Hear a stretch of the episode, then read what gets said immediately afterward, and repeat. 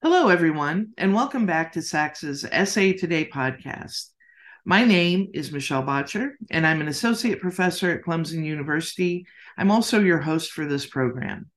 Today, I'm pleased to have Kellye Smith with Stanford Online High School, Gene Cilluffo at Florida State University, Jamel Mallory at the University of North Carolina, and Xavier Williams, soon to be at the University of Georgia, as our guests. Thanks to each of you for joining the podcast. Thanks for having us, Michelle. Thank you so much. Thanks Absolutely. Awesome. Before we get into your work and career, um, can you tell listeners a little bit about who you are outside of work? I think too often when we talk to each other, it's like, so tell me about you. And the very first thing we go to is job. And we're more than that. So, maybe if you have hobbies you want to talk about, what you're reading, watching, listening to, whatever you would like to share. And if you don't mind, Kellye, I would love for you to start us off. Yeah, so I'm Kellye, she, her pronouns, and I am into all sorts of things. I love to play board games. I like to spend time on the lake with my kiddos and my husband. Um, I'm currently reading Cutting for Stone by Abraham Verghese, and it's phenomenal. If you haven't read it, incredible read. I'm listening to Why Does the World Exist by Jim Holt, which is much harder to digest. And I'm watching Working with Barack Obama on Netflix. Really cool. Definitely recommend. Wonderful. Thanks so much, Kellye. Gene, what about you? Hi everyone, my name is Gene. I use he, him pronouns. Um, I have just finished up the queer version of Ultimatum, um, which was wild. It was really fun. Um, I also love to spend time with my dog. I like to crochet. And I recently, within the last couple of months, uh, discovered the Libby app through my local library. Um, so if you haven't been put onto the Libby app, there are like a lot of audiobooks on there. And I can't really force myself to read consistently. So I've been really enjoying the audiobooks. Wonderful. Jamel, what's up in your world?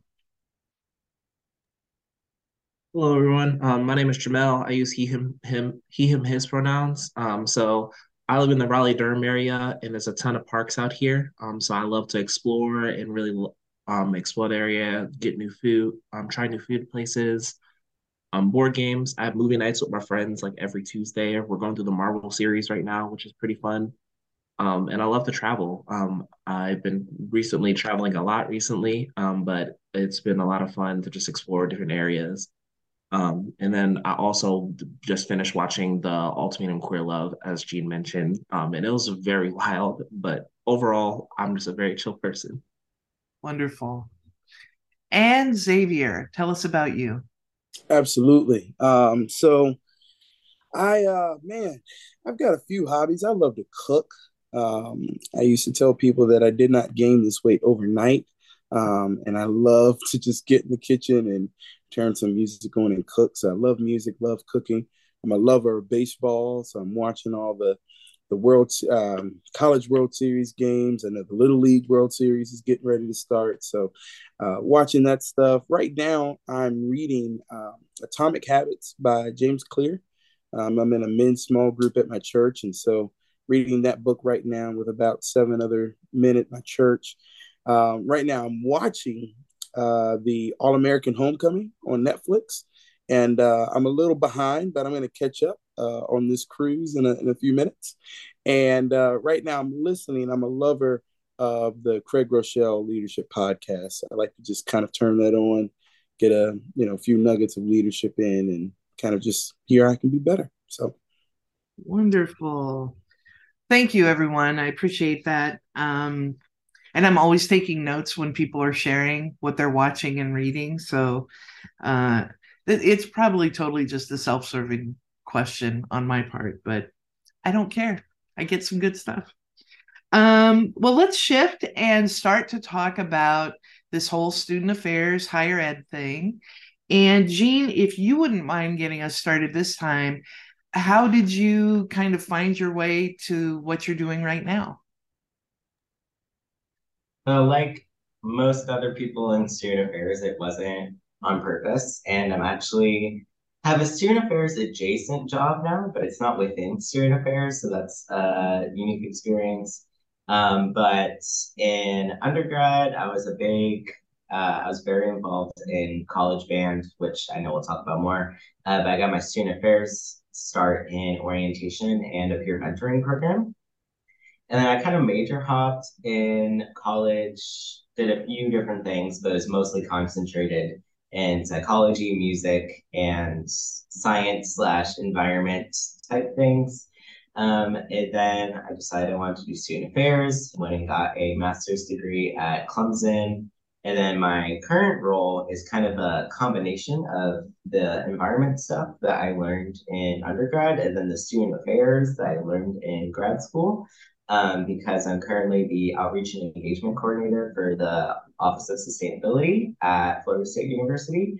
Um, so I do prom- predominantly student affairs things like education, programming, stuff like that. Um, but I also rely on the academic knowledge that I learned in undergrad. So it's a fun meld together for me.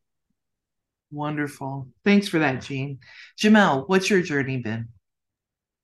Yeah, so going um, starting from the beginning, I went to school undergrad. My undergrad degree was from Bowling Green State University. Um, as I was very involved um, in my time at an undergrad. I started with college marching band as well.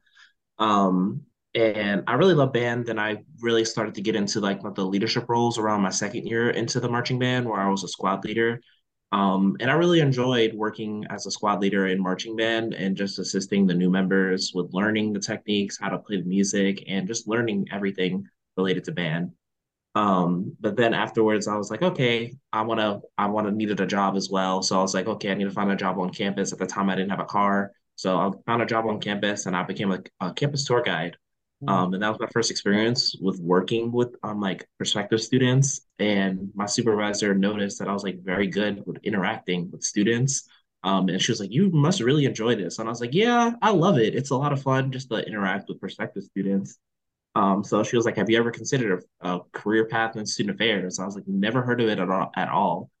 Um, so I just that was like a, something in the back of my mind, and I still had no clue what I was majoring in. I hopped around um, majors um, while my time in undergrad, and I just found a major that I like classes in. Honestly, um, after undergrad, I I um, ended up going to um, Clemson to get my master's degree in higher education um, in student affairs, um, and now I'm working at University of North Carolina at Chapel Hill.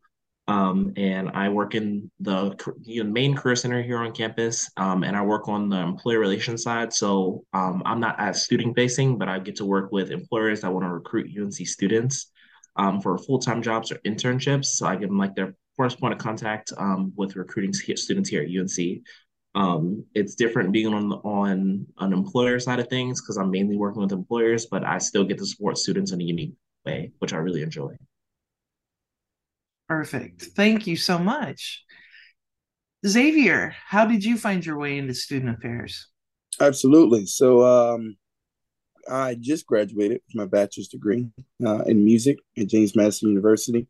And um, my goal when I got to JMU was I, I, wanted to be a high school band director. So I, I kind of just pivoted uh, into into student affairs work and higher education um, but when I got to JMU freshman year, I said, I'm going to be a high school band director. I'm going to work my way up to being a principal. I'll be a superintendent one day. Um, and really, what kind of kind of shifted, I was elected as the student rep to the board of visitors at JMU, served in that capacity for two years. Uh, but during that time, I had an opportunity to also work as a governor's fellow um, in the office of the governor here in the Commonwealth of Virginia and I worked uh, with our deputy secretary for higher education, our secretary of education in Virginia, on a lot of the governor's initiatives. And I started to see, man, uh, this stuff is actually pretty interesting from the, the politics side. But now that I'm also seeing it from the student leader side, I would love to kind of continue this with my career. And I kind of found my own little purpose in, in higher education. Um, so being a first gen student, being a student leader, uh, minority on campus, all of those things just kind of pointed towards this is the direction that I felt like my life was going in and what I really wanted to do with my career. So, um, yeah, kind of, you know, in September of senior year, I went and met with a, a, great guy on campus, one of our associate vice presidents at the University of Miles and said, I think I want to go into student affairs. And uh, before that December 1 deadline, I had the applications in, and here I am now. So excited to start my journey at the University of Georgia. But, you know, my, my big thing is to inspire, impact, and uh, influence the lives of those that are on college campuses so they can be successful. Wonderful. I love when you said, I wanted to be a high school band director. Everybody nodded. They're like, "Oh yeah, I, I remember that that goal at some point." So wonderful. Thanks for joining us, Xavier. And Kellye, tell us your story. Yeah, so I'm going to start mine all the way back as a child. I always wanted to be an educator. I just knew it. In 1998, so 25 years ago, I joined band and I was like, this is it this is it. I'm going to teach band for the rest of my life. And uh, grew up in Kentucky. Was convinced I would live in Kentucky for the rest of my life. My high school assistant band director got his doctorate at the University of South Carolina. Said you should really go there, get out for a little bit. Went there, studied music education, had just the best four years ever. Super involved, of course, in band. I was um, March Mellophone for two years and was drum major for two years. I was president of the uh, music fraternity, the female music fraternity, like is highly, highly involved in band. I did become a high school band director. I taught high school band for one year. And then I taught, I ran actually a private studio for six years. And then I taught middle school band for four years. Um, and then you can probably do the math and figure out that gets us to COVID. Mm. Uh, I'm married to a high school band director, and it was a really intense time to both be public educators and it felt like one of us needed to make a change. And I just kind of sat down and talked to some close friends and thought, where would my strengths kind of be best served? And people said, you know, there's got to be a degree for like people that run orientations and stuff, right? That just feels like something you'd be good at. And I was like, yeah, there has to be. And did some research, like literally had never heard the phrase student affairs in my life. Um, and of course, come to find out, like so many influential people in my college time, that's really what their job was. I just didn't know. I live in the Clemson area, applied for Clemson, and at 33, started the grad program at Clemson and um, worked there in the Honors College for about a year and a half before landing in my current job, which is just the perfect, I cannot believe I'm in this place combination of my love and passion for middle school students and my work in student affairs and and kind of just love of that direction of student success. I work for Stanford University's online high school, which is grades 7 through 12, and I am the middle school academic advisor for 240 kiddos, grades 7 and 8 there. And it really is just a dream come true to put it all together. Wonderful. Well, and you your your comments lead perfectly into my last question before we dig into the whole band thing. Um, you said so many people once you learned what student affairs was that so many people who've been influential for you were student affairs professionals so that's my question you know we talk about how student affairs is a small field and it seems like if you don't know someone, you know somebody who knows that person within the, the realm of student affairs. So this time, Jamel, would you t- talk first, kick us off? And not every single person, because that would be a multiple episode series, but can you highlight a few people for you who along the way have really been influential in guiding you through and to where you are today? Yeah, um, I think the first place to start is my high school band teacher. Um, her name was Jill Wilhelm. She was um, when I first I moved around a lot when I was younger, and when I first moved to Ohio, she was my first female band teacher. Um, and she was the most the most influential, caring, and dedicated band teacher I've ever met. Um, and she really impacted my life in a way that I didn't know at the time. Um, and I really just enjoyed going through um doing band in high school because she was there always um like the music we played she had a way for us to relate to the music that we were playing um and during my time with her she was like very influential Um, and I was moving around a lot, so I really didn't know when I moved to Ohio, I really didn't know anybody, and she became like a like a friend, but like a teacher at the same time. Mm-hmm. Um, and at the time, I didn't know she was a mentor, but she was just so um, influential in her words, and I just really cared about everything that she said. And I was like, oh, this is like a, a, a mentor without me really knowing what a mentor was. Um, so when I was graduating from high school, I really wasn't sure what I wanted to do, and she was trying to encourage me to do music. Um, that was at the time I was just like, I like music, but I don't think I want to do it as a career. Like I love music and I love performing and doing music, but I wasn't sure if that was what I, really what I wanted to do. Um, and then she was like, "How about education?" And I was just like, "I don't think I want to be a teacher either." Um, at the time, I was like, being a teacher seemed like um, a comp- very complicated, and I was like, at the time, I didn't want really want to be a teacher. Um, but I ended up going something completely um, out. My ma- my first major in undergrad was completely uh, away from education. It was on computer science, and I really hated it. Um, it wasn't really um, you work with people, but you don't work with people at the same time. I w- really wasn't understanding the classes, and then I really thought about it, and I was like, I really do like working with people. Um, and like in my back of my head, my band teacher, Miss Wilhelm, was in the back of my head, but like, you need to be working with people. That's where you strive, and that's where you're to thrive. Um, and so I ended up changing my major um, to media production. Um, so I ended up working with like social, working on the social media side. Um, but it all tied up in um, in the way um, all tied up perfectly going into um, when I was graduating that I knew I wanted to work in student affairs.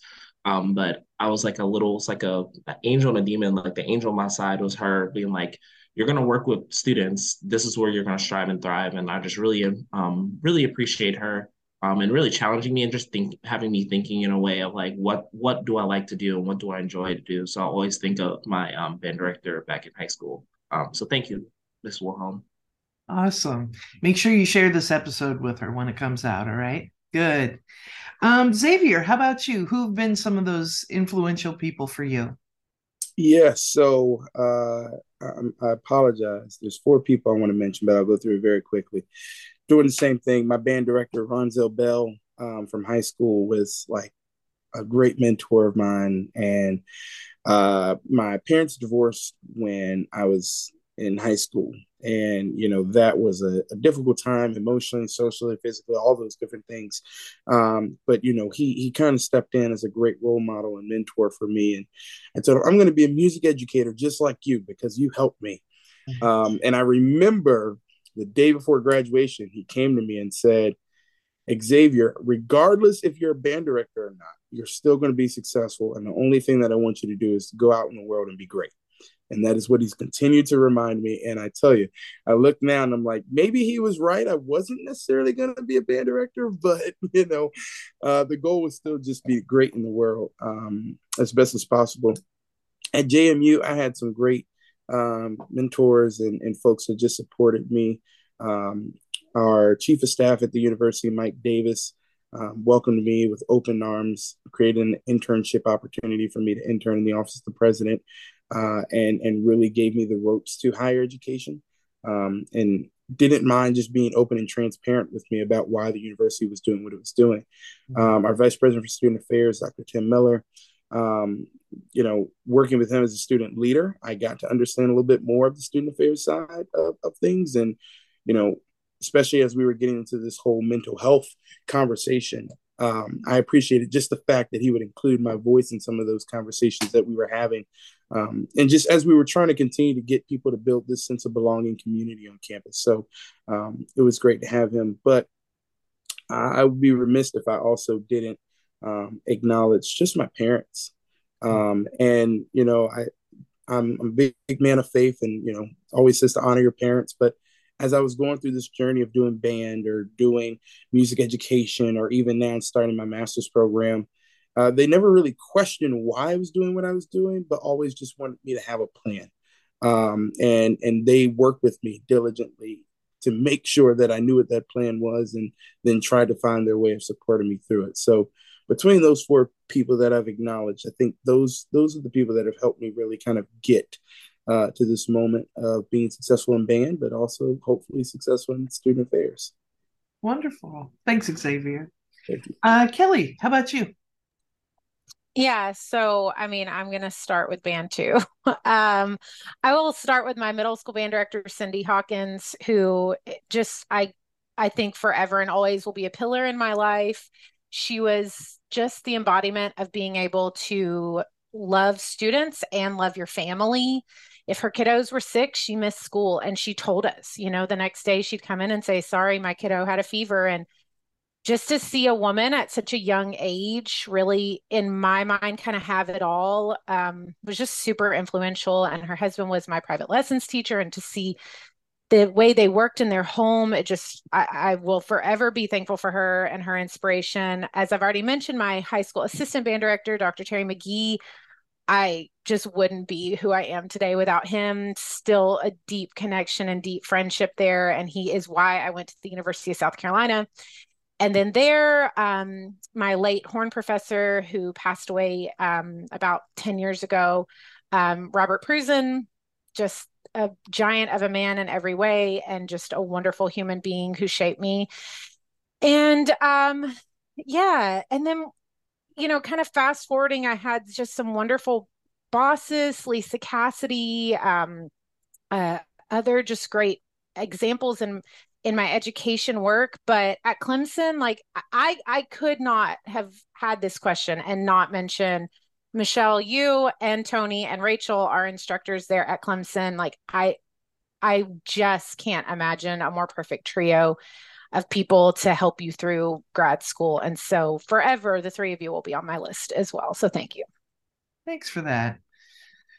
Xavier are you regretting university of georgia you don't have to answer that. uh, I'm just messing with you. Thanks for that, Kellye. Uh, Gene, how about you? Who are your people? I'll also start with band. Um, so my high school band director, Joel Kina, and then my high school drum tech, which is band talk for the person who teaches a drum line. Um, and he also helped us with uh, various different percussion ensembles, things like that. Um, John Luvera, I think those two taught me a lot about what it meant to be a leader. I learned servant leadership, you know, starting in like ninth grade. Um, I really didn't even know any other way to be a leader, and that stuck with me a lot. Um, so very thankful to the two of them.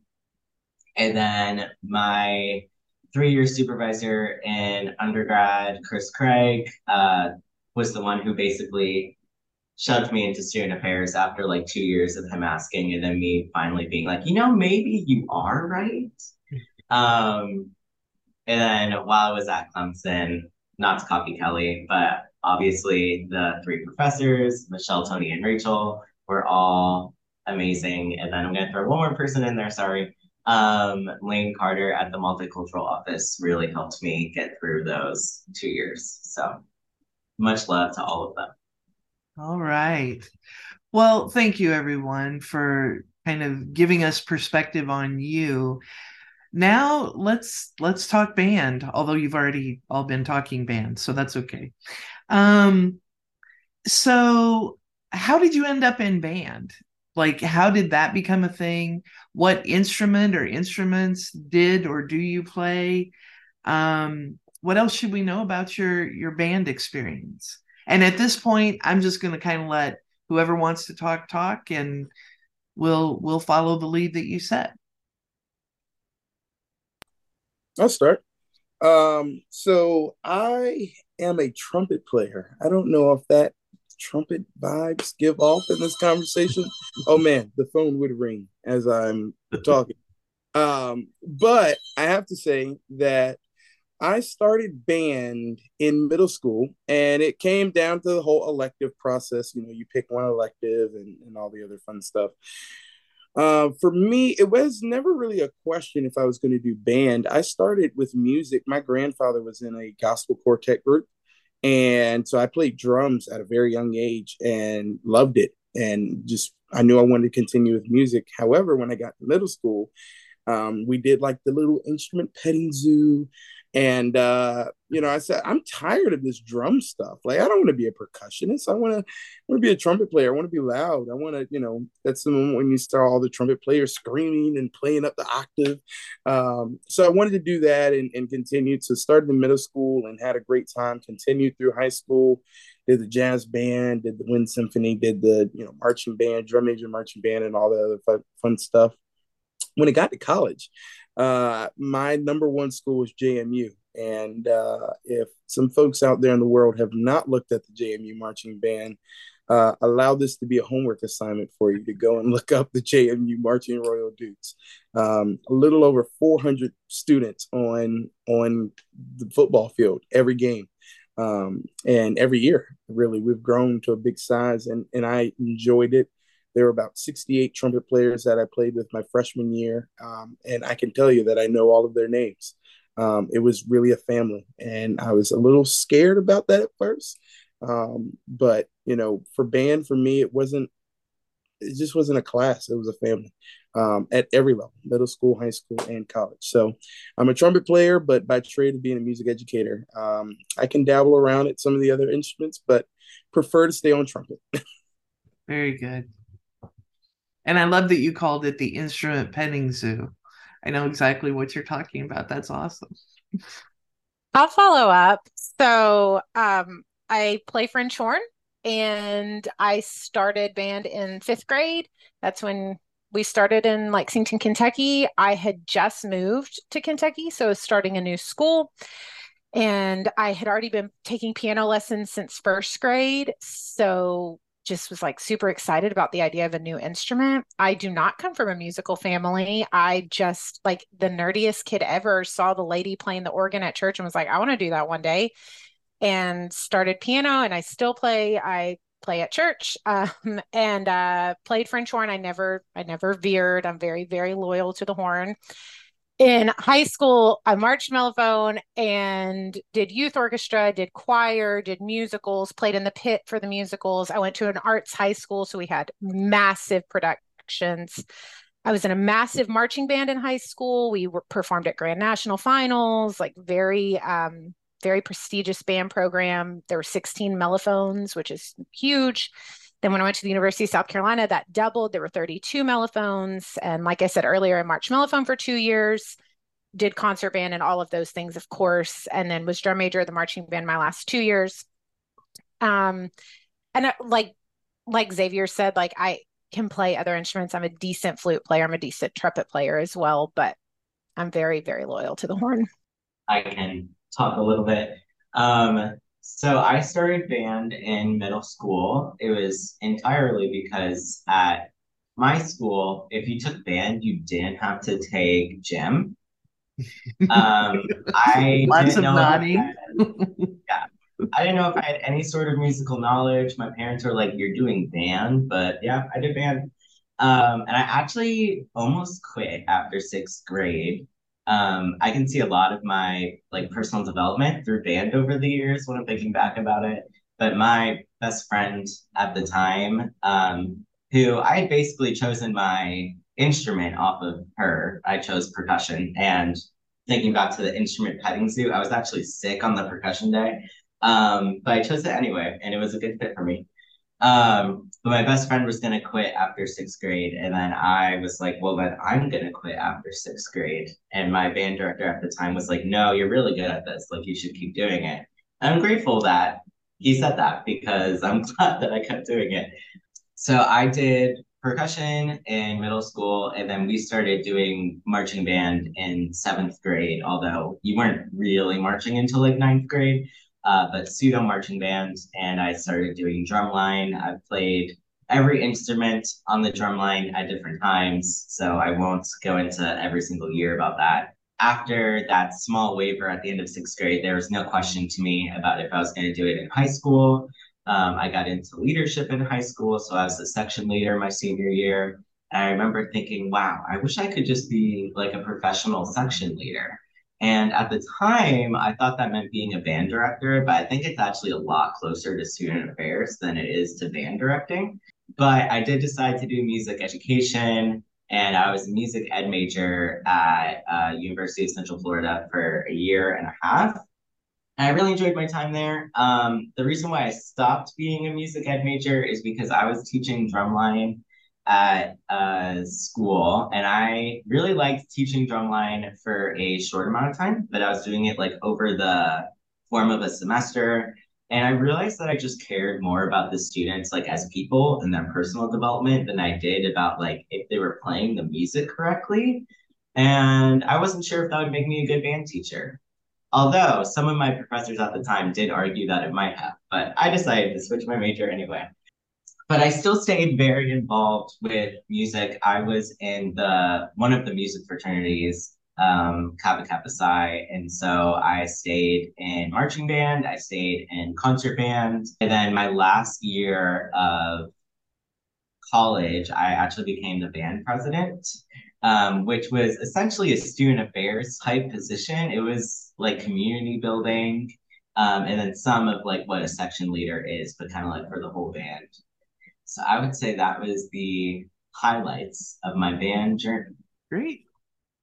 And then um, for me, I started um, band in middle school. Um, I started on the trumpet, um, but then ended up really switching into the clarinet because my um, wasn't the greatest at the trumpet. Um, I couldn't really figure out how to buzz, and our band director was in the process of like job searching, so she didn't really pay much attention. Um, but I ended up switching to clarinet and I picked it up and I was like, wow, I'm really good at this. so um, played clarinet all the way through middle school and high school. High school was around the time I didn't want to join marching band because I really didn't like music. I was just doing it for a way of me just playing music um, and an elective essentially. But then when I moved to Ohio, family was like, you need to do an extracurricular because I didn't do any extracurriculars in middle school and then even my freshman year of high school. Um, so my family forced me into doing an, an, extracurricular, and I was like, well, I like music, so I guess I'll do marching band. Um, and since I transferred to the school late, I wasn't able to join the marching band. But they was like, oh, we need some people that can help out with like props um, and doing that. So my first year, I was in color guard. Uh, I ran around with a flag um, on the marching band field to help out, and that was just really my first experience of getting um, experiencing marching band and I really loved it. And I was like, wow, I'm gonna join marching band next year because I love this. And I got to like during the football games, I got to be in the stands with the with everybody in the marching band, but I didn't get to perform with them. So I had a uniform and everything, but I didn't perform during halftime or during pregame with the show. And then I did marching band. I started marching band my junior year, loved it, played clarinet still, going into my senior year. And then afterwards, when I was going to college, I was like, I really like marching band. It was like a second family so I was like, okay, I want to join marching band in college. So when I was applying for colleges, I had no clue where I wanted to go. I'm a first gen student, but I was like, do they have a marching band? Because I really want to do marching band. Um, greatest decision I ever did was joining um, marching band at Bowling Green State University, the Falcon Marching Band. It was just a second family to me. Um, I really loved meeting everybody, just getting to know everybody. And every year the band was different. Like we are all the same people, but like the new members coming in make the band uh, experience really fun. I had a dream of doing um, Drum Corps International DCI um, when I was in um, undergrad, um, but I played a clarinet, um, and they don't allow woodwinds into DCI. Um, so I switched to mellophone my junior year to try to get into DCI, but I realized I didn't want to do DCI. I just wanted to play a brass instrument. Um, so I played mellophone my second, my third and fourth year of marching band, and I loved it. And with me playing trumpet in the beginning, I really already knew how to, I knew the fingerings. I just had to learn how to play the mellophone. And I realized that I was very good at the mellophone and I didn't really want to become a leader with being in, in the mellophone section. I just really like being like a senior member. Um, so I was just there, love marching. So yeah, I learned how to play mellophone and then I also um, learned how to play the trumpet eventually. Um, but like um, Gene mentioned, he was in, in the band fraternity. I was in the band sorority, Tau Beta Sigma and then I was also in Phi Mu Alpha, which is the um, music fraternity. So music is in my life everywhere, and both of those organizations have brought um, a lot of great skills to me, and I really value um, being in those fraternities and sororities. I just wanted to highlight that, like Jamel said, about how he at least partly made his uh, decision based off of marching band of where to attend college. I also did. So I just want whoever is in charge of giving college bands money to hear that. One of the reasons I went to UCF was just because of the marching band. So. Yeah, if I can chime in on that too. And I want to make sure I shout out I was in the professional music uh, fraternity for women, Sigma Alpha Iota.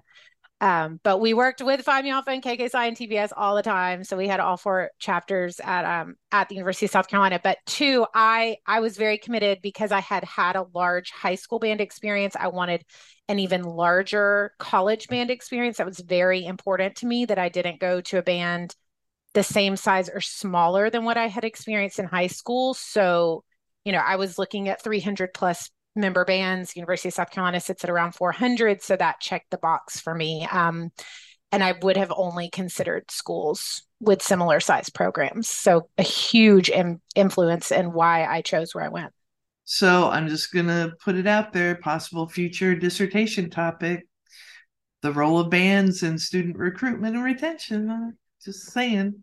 All right. So here's a question. A lot of times, and I feel like at least my first few years back at Iowa State as a practitioner, there were some pretty serious limits on band members' participation around. I'm thinking specifically of being an RA because it overlapped with training and working with orientation because band like ramping up for the the season overlaps so much with orientation. So I'm interested in your experiences with that, how you found your connection to student affairs, but maintained your relationships with your bands as well.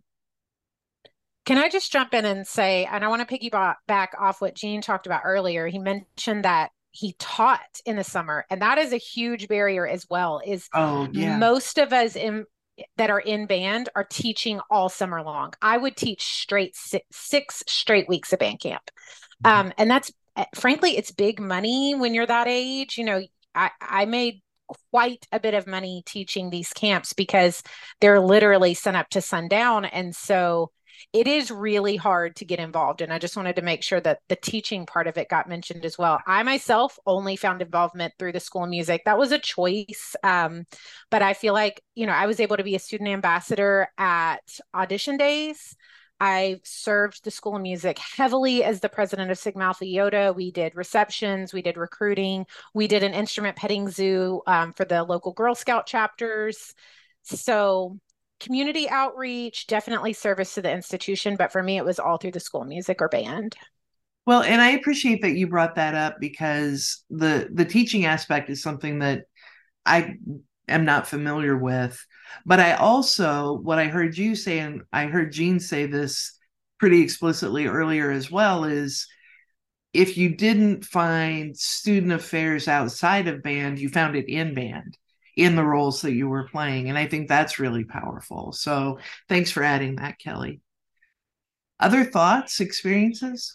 So I really didn't get to experience a lot outside of marching band in college. It was really hard for me to hold like participate in orientation or being like in um an, RA um, we weren't allowed to be an RA and do the marching band because we met every single day for three hours during the marching band season in the fall semester. And RAs, they had their meetings once a week on Wednesdays, and but also they had other things that they had to do within their roles. So our band director made a rule so you can't be an RA and be a marching band because of past experiences with past members. Mm-hmm. Um, I really wanted to be an RA because I'm first gen and I was paying for school on my own, and I was like, oh, free housing. But at the time, I was like, but I love band and I don't, really don't want to quit band um, because I really love marching band. Um, but then I also want to do orientation, but orientation is mainly through the summer. And then the first week, we get to school a week early before um, all students arrive to campus. Um, we're going through, we called it Fundies Week, which is like basically band camp. But orientation leaders were doing all their orientation things, and I couldn't do orientation either. So in that way, band did limit my opportunities of getting involved in that way, but I did find my own ways to get involved through my sorority and the fraternity that I was in. Then I also was like, I had on campus jobs that were um, related to student affairs uh, uh, to a certain extent. Um, I worked as a campus tour guide, how I got exposed to student affairs. And then I also worked in housing um, in residence life, but I was mainly on like the desk clerk side of things. So not an RA, but working at the front desk. So that was like my opportunity to just really get exposed to student affairs. And then from there, I met a lot of people um, that were working within student affairs to really educate me and how to get into this field. But overall band did limit me, but it also gave me some valuable experiences that I probably wouldn't have experienced if I would have met, maybe not done band. Gotcha. Yeah, I would add that I did marching band. I did it freshman and sophomore year, and that's when I got interested in doing the whole student rep to the board position thing. And because there is a hard commitment of practice and then you have to be there for games and then that also means pep rallies and then that also means parades it's just a, a long list. And that stuff is fun. It was great. That's where i built my community and where i got involved. But there was just no way to try to really do both. And it was a very hard decision. Do i continue with band and push myself very thin and run from one side of campus to the other side of campus every day from maybe 8 a.m. all the way to maybe 10 o'clock? Or do I find, you know, where my true passion is and kind of go in a different direction? So, to answer your question, when I left marching band, because I was, like I said, in music education, I still had to be a part of, you know, one of the concert ensembles during the school year, but also found like opportunities to try to be, you know, like a, um, an extra member within the pep band, not necessarily being a full fledged member, but if they needed someone extra to play, I would go and play. If there were different things that were happening in the community and they wanted somebody to just play trumpet, I would do it, playing at different churches and such.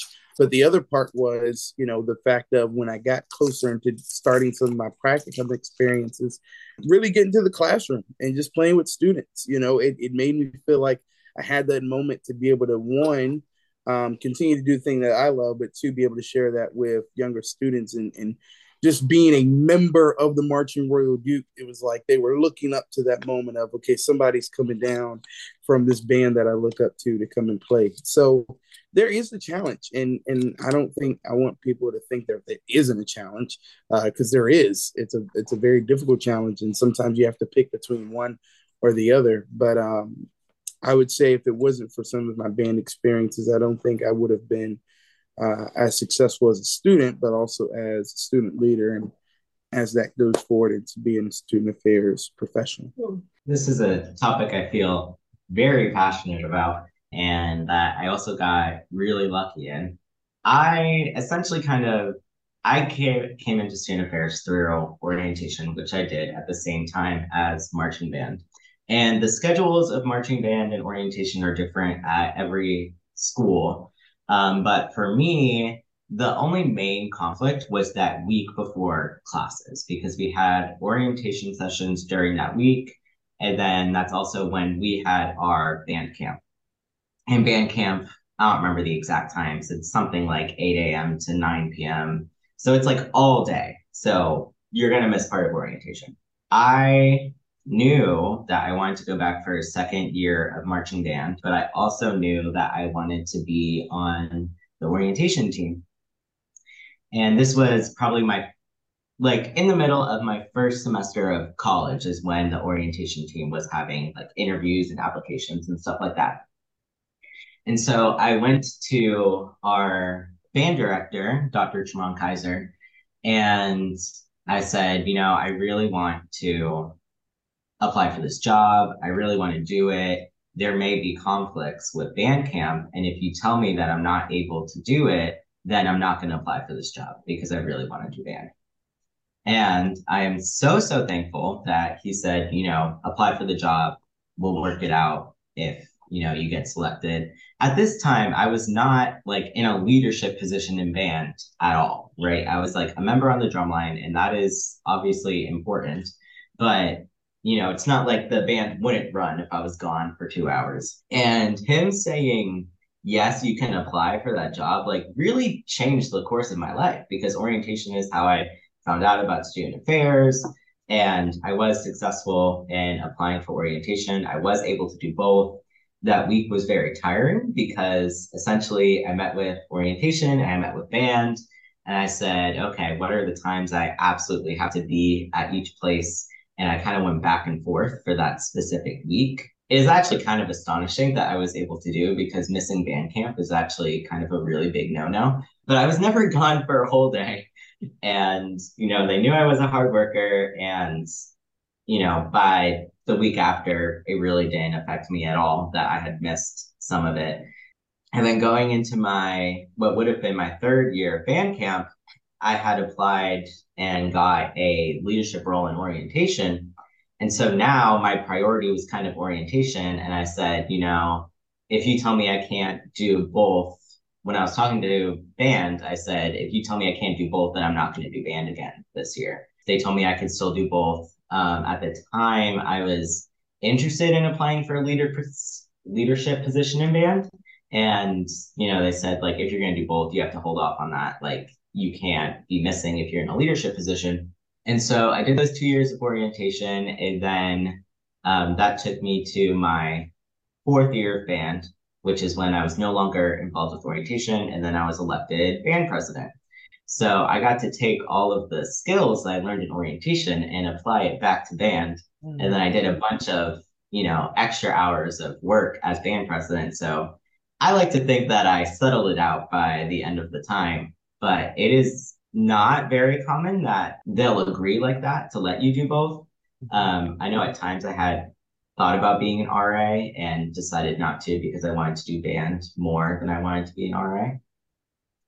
Um, but the fact that they did let me do both both changed my life, but also I think was beneficial for both parties. Like I could kind of recruit for marching band while I was at orientation, and then I knew all of these resources to help my peers while I was at marching band. Um, yeah, so I'm very, very thankful for the fact that I got to do both. Gene is just dropping all sorts of great bits. And I want to make sure I mention in response to that that band is so unique in that you are so comfortable having those conversations with your director because you have spent so much time with them. It's very hard to maybe articulate how close of a relationship you form with those professors. And it is, it is, I know we talked a lot about our high school band directors because, again, like we literally spent hours and hours and hours every day with these people.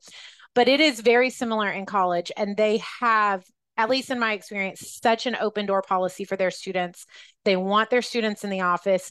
They are so concerned about you as a whole human, not just as a as a dot on the drill sheet. Would every band director be open to to working out that exact arrangement? Maybe not, but they would definitely be open to the conversation and seeing what they can do because that's just who band people are and and we really do just form a family so fast. Mm-hmm.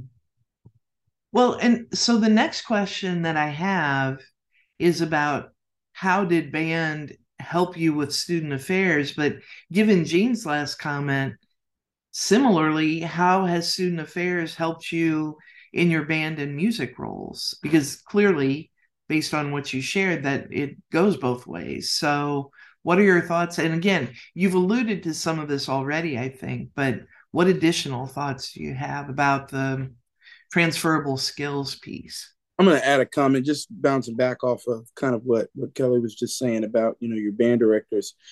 I I thank God for Scott Rikkers and Amy Birdsong, uh, the directors that I had while I was a part of the Marching Royal Dukes. I'm so sorry that the, phone keeps ringing.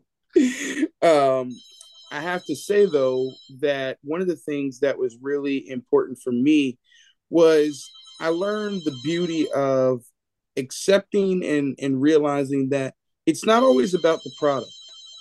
And i think that sometimes as we're trying to you know get some of that stuff done in marching band getting ready for that game day performance we're getting ready for that parade we can get so caught up with the product of what we're trying to accomplish. We want to make sure we're hitting that spot. We want to make sure that the music sounds good. We want to make sure that the audience uh, just is is is thrilled and amazed by our performance. But the one thing that I learned from my directors were you can't be so caught up in the product that you miss the process. And I rather you be, I rather you be more focused on the process than the product, right? Because the process makes you respect and appreciate the product so much more. The moment of, man, I may not have missed that, you know, I may have missed that drill spot uh, going from set nine to set 10, but it's still the moment that, hey, I was still in the picture. I'm having a great time with my friends and I'm enjoying what I'm doing. Mm-hmm. And so when I think about going into this grad school pro, um, process and even you know entering into the field of student affairs, the one thing that I'm going to take with me is the fact that you've got to appreciate, you've got to value the process more than the product. Mm-hmm. And, and my prayer is that I don't get to the end of this grad school program and just be consumed with did I get every theory right? Did I did I you know go to every conference? Did I do everything right over the past two years? What was the process that helped me get to you know being the student um, student affairs professional that I truly hope to be, um, and that can make a good impact wherever I go.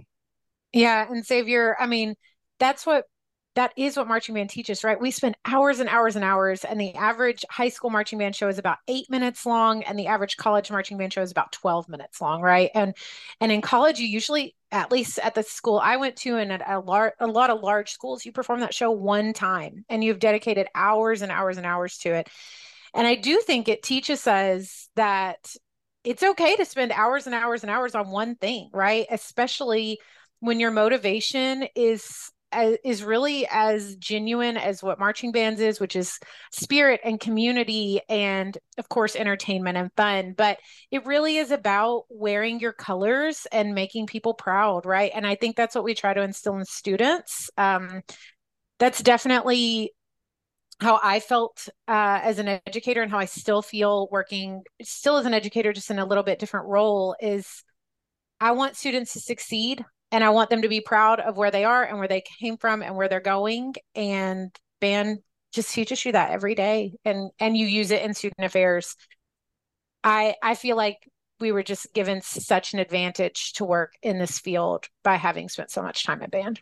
I totally agree, and I think that you know not just college marching band, but nothing will teach you to take feedback uh, in stride like the arts. you know, being like I said, I major hopped a lot, and my first major was music education, and I was in a really small percussion studio, and you know we would perform for each other, and then you'd stand up there and like get feedback from your peers, or you'd be in a private lesson with your professors, and they just give you feedback, and that was something normal. That is truly a skill because you know you're gonna get feedback all your life and just being able to take it in stride and have a greater understanding of the purpose of it. Um, I think also a big music lesson that transfers to student affairs, especially when you're thinking about like helping skills and working individually with students, is sometimes in music there's a right and a wrong answer. Um, you know, in terms of like, are you playing in key and are you playing with correct technique? Like sometimes there's a right or wrong, but a lot of things are open to interpretation and things that my teachers and professors would often stress is, you know, you just have to have a reason for the choice that you made. Like, I just want you to have thought about it and have some sort of reason why. It doesn't have to be the choice that I would have made, but I want you to think about it. Which is really when we're working with students, that's what we're telling people. Like, we're not telling people, we're not leading them to a certain position or, or a certain uh, decision about what they should do when they're coming to us with a problem or a situation. Um, we're trying to guide them through the thinking process. And so you get so much experience with the thinking process yourself that is transferable to helping someone else through the thinking process and like understanding that there isn't always a right answer. And I have a million things I could take away from marching band. Uh, but I think that it also shows that there's ways to lead without being in the front of the room, which is a bit ironic considering I was an orientation leader, but I'm also an introvert and I'm very passionate that you know you don't have to be extremely outgoing to be a orientation leader. Like there is something to say about being more reserved and like connecting with people on a more individual level and not always having to be at the front of the room. I think you need both types on a team right but within all forms of music, everyone has a role. And if you're missing, then something is missing. And so I think you get really comfortable with being part of the team and learning how to rely on other people and kind of understanding you control what you can control. One of the things our professors would always say in marching band is don't try and be a hero, don't try and save the day. Um, like, don't be pushing other people out of the way just so you can hit your exact spot um, because that's actually what's going to hurt the team most is if you're, you're trying to overcompensate. What I brought from student affairs back to my position of being band president in my last year was just like public speaking, being really comfortable in front of the group, um, community building, and like learning how to be an authentic leader. Uh, so there's tons and tons and tons of overlap. I could go on and on, but I won't. I echo so much that was said. Marching band has taught me a lot in my time, and I think the one main thing that I can really think about is time management. I don't know about um, everybody else, but marching band was a class for me. Um, we met every single day for three hours during um when I was in college, and I also had three jobs on campus. I also had three jobs and an internship, so it was kind of challenging to manage all that. But marching band really taught me how to manage all that, uh, manage my time and when to study, when I should be um, meeting with a professor. Taught me so many so many skills with just managing my time management. I don't think I would have been the person I am today if I wouldn't have done marching band. Um, it just really just shows that like, I value marching band a lot, but then there's just a lot a lot more that goes into it. And then just thinking about it in general, how it relates to student affairs. Student affairs is a community. Um, we're all working on the same purpose of supporting students in general. And marching band, we want to perform and have a great so people that are watching us perform have a great experience and are having fun. We're building that spirit and that morale um, and student affairs is essentially that. We're trying to support students in that way so that they're able to once they finish school that they're able to achieve their career goals achieve um, develop in a way that's beneficial for them themselves um, and I think marching band just really taught me that in general, like no matter who we are in the marching band, we all play an important role. Like just as student affairs does, we all play an important role in that student's lives. We may not see it in that moment, but we all play a special role um, in their development, um, in their college career, um, without us even knowing. And I just saw that through just being in marching band, like my undergrad was very close where we were very close with our community and this like the kids loved us the the families loved us the community really um, enjoyed the marching band. And just being seeing the impact of the community is is how it relate uh, i see how it relates to student affairs as all. We make an impact but we may not see it. So you all have touched on this and I, I think there's some obvious differences but what are some other or are there other things you would highlight about differences between being part of a band and other teams or organizations. So it's it's clearly a group activity. It's not you don't want to stand out as an individual because it is sort of counterintuitive. Um, you talked about the time commitment. You talked about the relationships across the band, but also especially with the band director and the leadership opportunities. Are there other things you would highlight that have made that experience distinct from other group or organization experiences? You did just touch on this in your summary, but I think talking about the fact that it is a group experience, not individual, and it's okay to not be super outgoing. I wish there was more of that in the groups I'm at at work and understanding that just because someone isn't always verbally contributing doesn't mean that they're not contributing in a way. And like an understanding of the work that happens just to be at the meeting and not necessarily like you don't have to i promise i'm not trying to add anyone when i'm saying this. Um but you don't have to like be bragging about the work that you're doing that it's i think marching band is inherently pretty humble. And i wish that there was more of that in the workplace as well yeah. I really appreciate your point about introverts.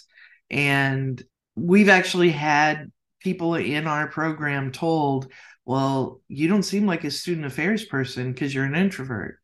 Well, as an introvert, I take a little bit of offense to that, maybe a lot of bit of offense to that.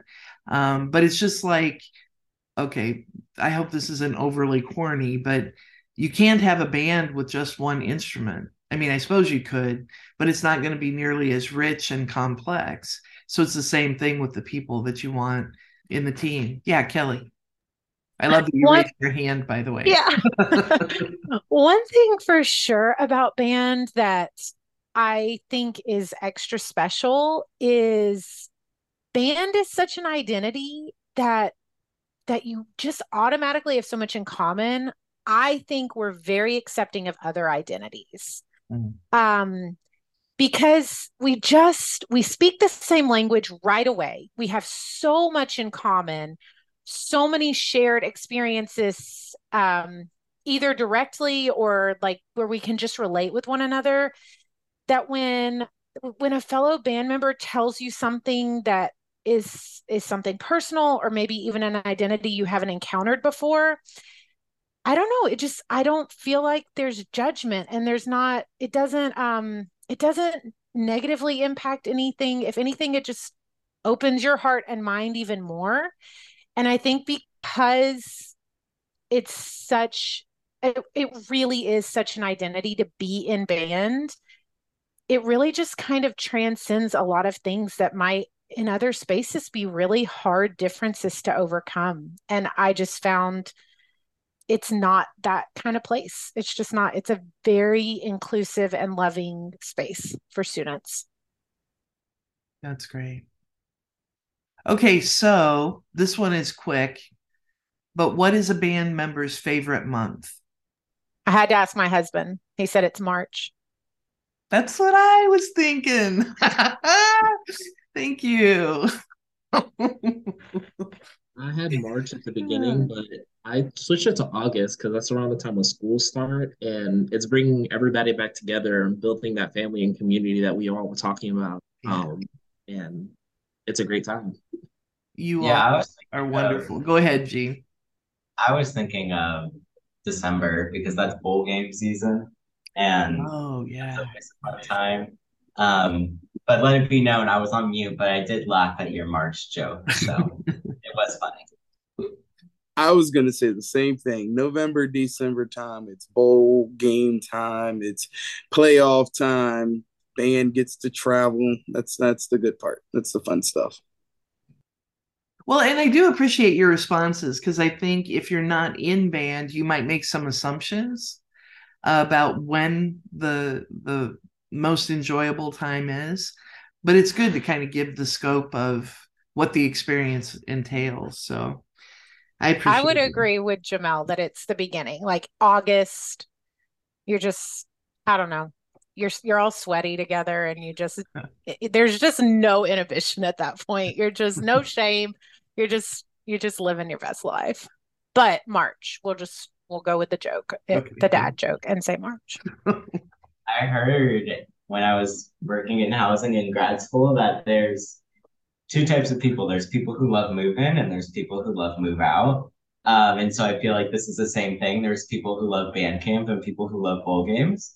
Um, and I'm definitely a bowl game person. I second all of that. Excellent. Well, okay. Well, I guess kind of as we're starting to move toward wrap up, one, do you still play your instrument or instruments? Um, and how are you involved with music, maybe in different ways? And then similarly, what are connections between the uh well, we've already talked about this, but what other connections are you seeing? Is there anything we missed? in the connections between your band experience and your experiences in higher ed working with students? I'm looking forward to continue playing. Uh, you know, I'm I'm hoping that as I move down to Athens and uh, the Georgia area, I can get into a community band of some sort or do something while I'm there for my master's.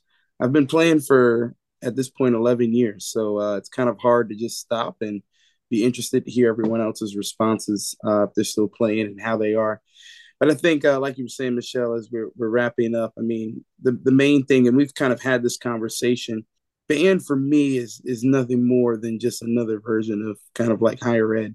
Uh, and in our conversation, you know, I was saying, you know, you have your conductor, you have your band director that serves as kind of your leader. I guess in that point, your president, your vice president, student affairs. You have your section leaders that kind of serve as, you know, the the next level under um, that kind of continue to communicate and and push the vision of what the, the band director may have or uh, what the conductor has for the concert and the performance to look like. But then the great thing is you have all of these other amazing folks that are glad to just be a part of the ensemble, uh, a part of the mission, the vision of the university. um, that just want to see students be successful. Uh, and so I, I, think when people talk about band and even try to connect it to higher education, there there isn't a there's this yes and approach. right? That we keep talking about. Uh, that yes, there are some some differences, but there are some great similarities, and and and it kind of has helped me envision really what my role in higher education and student affairs work will look like. And so um, I'm just grateful to kind of be a part of this conversation and kind of collaborate and talk about some of those differences, but also those very many similarities. Great. Yeah, I got to go so that I don't forget what I wanted to say. So I do still play my instrument. I still teach uh, private lessons, so help kids prep for all state and solo and ensemble, and I still I still teach band camps throughout the summer um, at a few local schools. So I still am heavily involved. One day I'll be in a community band again. That season just hasn't come, but it will. It will. Um, but what I wanted to make sure that I said, and I wrote it down so that I didn't forget, is my final kind of takeaway. When you see band on a resume or application, don't gloss over it. Mm. It is you are getting someone, and if you haven't heard it from the four of us, that is so passionate, that is so committed, that is a hard worker, that is driven, that takes feedback. Well, Gene, there was another light bulb moment from you. Every interview I've ever been in, I have told people how much I like feedback.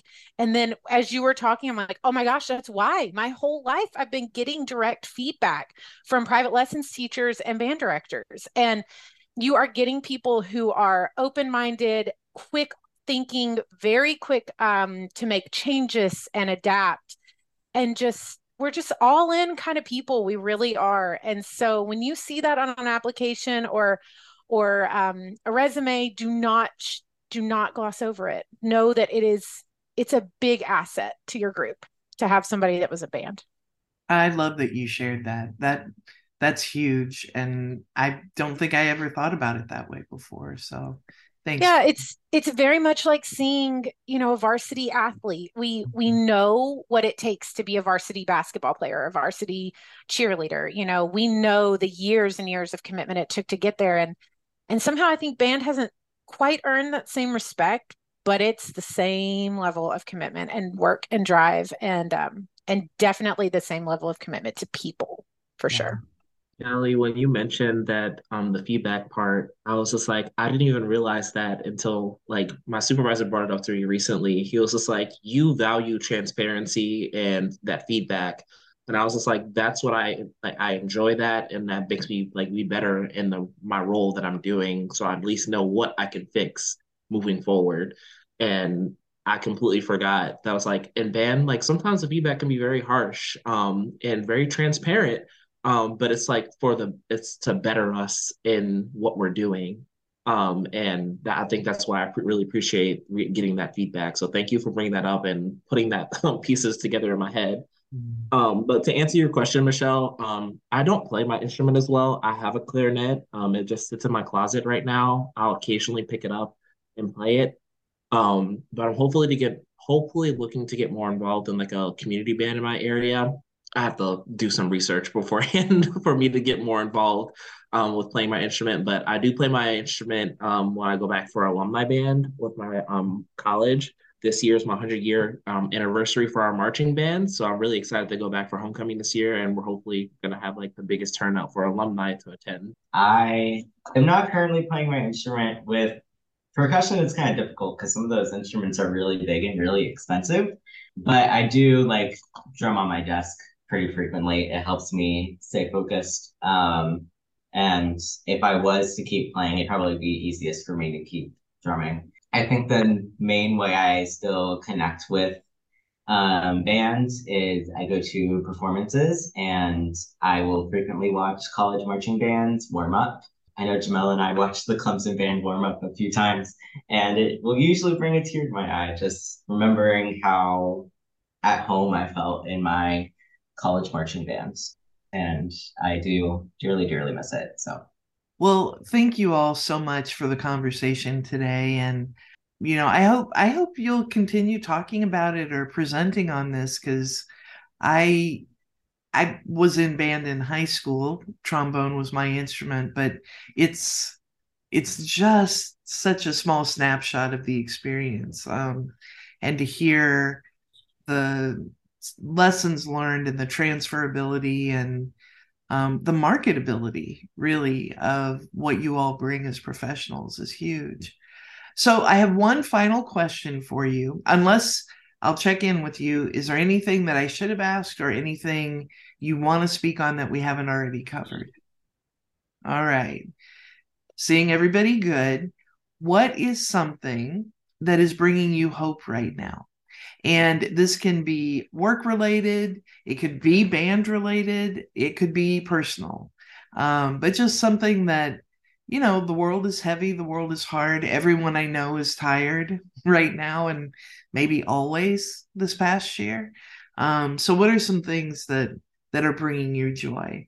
Yes. Uh, so first, thanks so much for allowing me to be a part of this conversation and um, to join some amazing band colleagues uh, and and you know student affairs folks.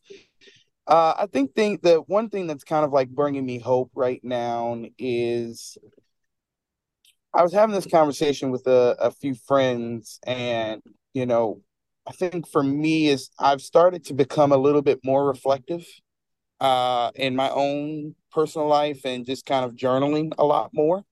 Mm-hmm. And to be completely honest with you, I've looked back at like some of the things that I thought were really like failures in my life or like bombs moments uh when like I just dropped the whole ball.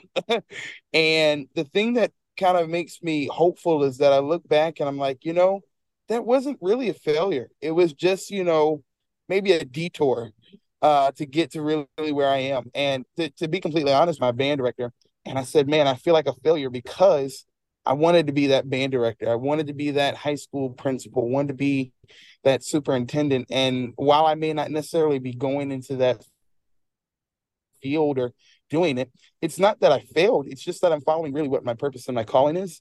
And I get to continue to still do some of those things, but you know, in a different way and and in my own special way that doesn't have to be the traditional pathway or doesn't have to go the way that everybody else has. So I've really kind of become a little bit more reflective and I'm starting to see some of the things that in my mind I kind of doubt or consider a failure isn't really a failure. It's a detour. And I've been trying to be a little bit more positive about some of the things that, you know, I kind of discuss and think about in my own personal time.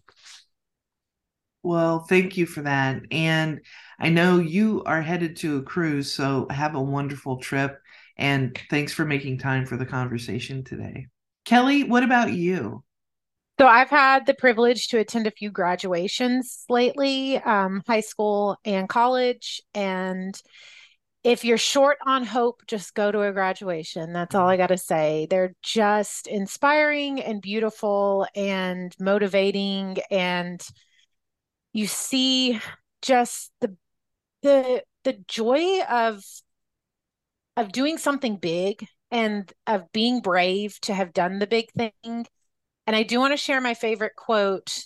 Uh, this past weekend, I was at the graduation for the school where I work, and one of the speakers shared this quote keep an open mind about the direction of your curiosity and i think that mm. that goes really well with what Xaiver was just talking about in his own personal life you know we just those those graduations and those big moments like that can feel like a real like a real end of a chapter but in reality it's just the beginning of something great and it can lead us in so many directions. And i just love seeing the, that light in in young people's eyes knowing knowing they're going to do great things. Awesome. Thank you so much for that. And i love that quote. Like i'm i'm scribbling it down as you're talking. So Gene, what about you? What's inspiring some hope for you? Um, I got two things. One of them is going to be a shameless sustainability plug. um, so there's a newsletter that I recommend everyone uh, subscribe to. It's called The Climate Optimist. It's out of Harvard and it shares just good climate news.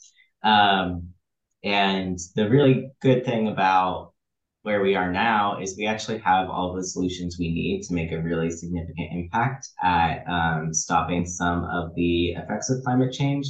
We just need to kind of make haste in which we implement them. And that takes everyone implementing them in their own lives and their own workplaces. So this is an open invitation to anyone listening. I am happy to chat with you about that. It is one of my most favorite things to do. And I am feeling hopeful about the future in that way. And then um, the other thing that's bringing me hope is just uh, working with Gen Z is pretty fun. I say as a cusper, I think I might technically be an old Gen Z or, or I might be a millennial. It depends on the day.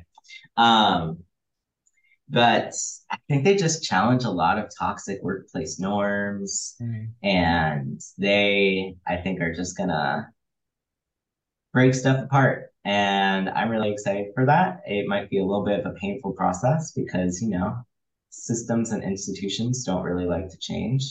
Um, and, you know, at times I've been on the receiving end of like, hmm, this is really challenging the way you're thinking about this because it makes me have to change something that I'm not sure I have the ability to actually change. I think they get a bad rep. I think that they have a lot, lot, lot to offer, and I'm really excited for them to start entering the workforce. I love that. All right, Jamel, bring us home. What what's your hope for today?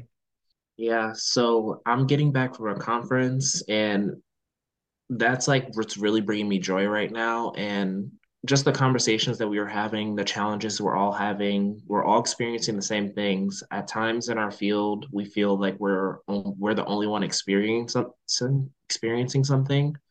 Um, but being able to have those conversations with people even today having conversations talking about band and higher education um, how it relates to higher education it's just it just feels fulfills me fills me with joy um, just to have these conversations. So looking forward, I'm just excited to continue these conversations and to just really learn from everybody and hearing their experiences and how I can do better in my role in supporting students, but also um, in, in particular, um, how I can support like I work with employers, how I can support employers with recruiting students um, and getting them connected with um, our students here on campus.